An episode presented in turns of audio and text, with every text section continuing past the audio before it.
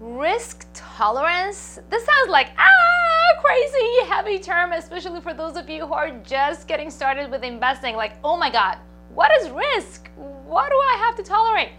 So don't freak out, it's all good, and I'm gonna break it down for you. But first, let's go back to basics. In previous videos, I talked about how wealth isn't just the amount of money you have in your accounts, it's also the quality of life that you get to enjoy. Money should be something that helps you enjoy your life more, right? Now, what if you're constantly stressed about your investments? Even if your money is growing, but if you're not able to sleep at all at night, is it worth it? It's not worth it, right? That is why it's super important to talk about your tolerance risk tolerance.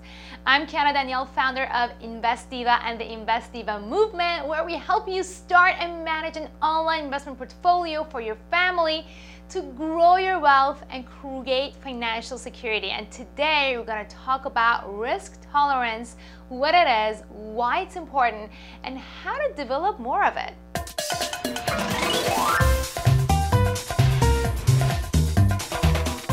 Now, we publish new videos three times a week, so make sure to subscribe and turn on notifications so you don't get left behind on the InvestDiva movement. All right, let's get down to business.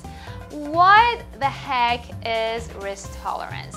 In simple words, risk tolerance is knowing how much change in the day to day value of your investment you and your family can stand.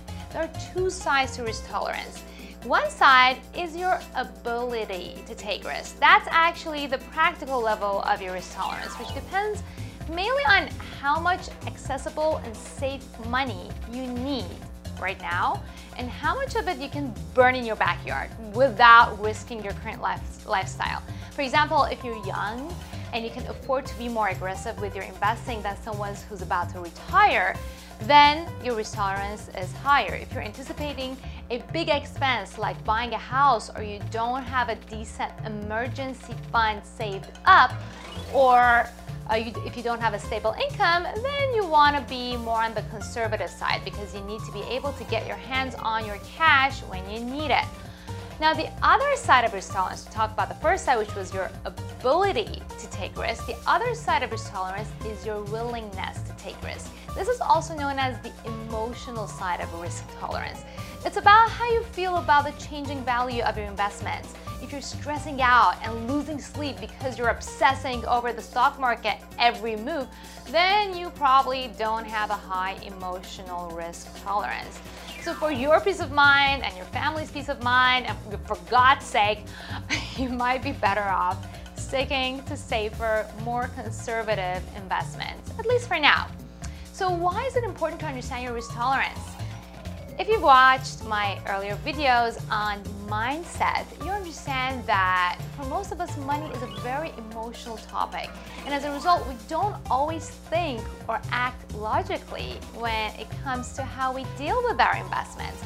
If we get stressed out or panic every time the stock market drops, we're more likely to make bad decisions. And bad decisions are what lose money. No matter how smart you are, even if you're a rocket scientist, just like my husband is, you could, and he did, lose a ton of money because of getting emotional over your money, which means you got into an investment without knowing your risk tolerance. If we understand our risk tolerance, we can invest logically and tell our emotions to zip it and go to its room because we know we got into that investment knowing we had the ability and the willingness to take that risk. So now we can just chill and let the markets play out. This way, we make better, less emotional decisions, and our money is safer. Now, understanding your risk tolerance also helps you with your patience. I talk a lot about how patience is a profitable virtue. And I might make a video just about that in the future. But for now, let's talk about increasing your risk tolerance. Okay, so I just said that understanding our risk tolerance can keep our money safer. Why do we have to increase our risk tolerance then, right? Isn't it enough to just understand it? So here's the thing. More risk tolerance means a greater potential for loss, but it also means a greater potential for reward. In other words, the more you're willing to risk, the more you stand to gain. So playing, playing it safe is smart, but if you play it too safe, then you'll miss out on some of the best opportunities to build wealth. Developing your risk tolerance both emotionally and practically puts you in a better position to take advantage of opportunities when you find them. So here's a disclaimer though. Please do not just increase your risk tolerance because you just want to take more profit. It doesn't work that way. You can't just say, okay, my risk tolerance is high now, it's magical uh, because I say so. There's a method to measure your risk tolerance and I talk about it in detail in the Make Your Money Work For You Power Course. So click on the link in the description area to attend my free masterclass when I walk you through all this kind of stuff. Right now, I want to talk about how you can develop a higher risk tolerance in a measured and systematic way.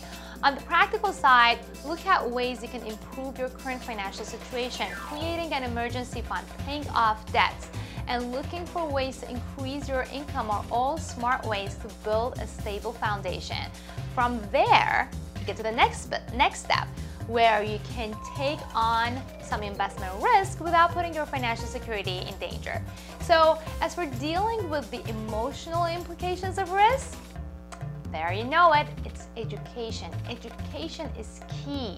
It's the difference between investing, and you guessed it, gambling buying a stock and keeping your fingers crossed that its value will go up, it's just gambling.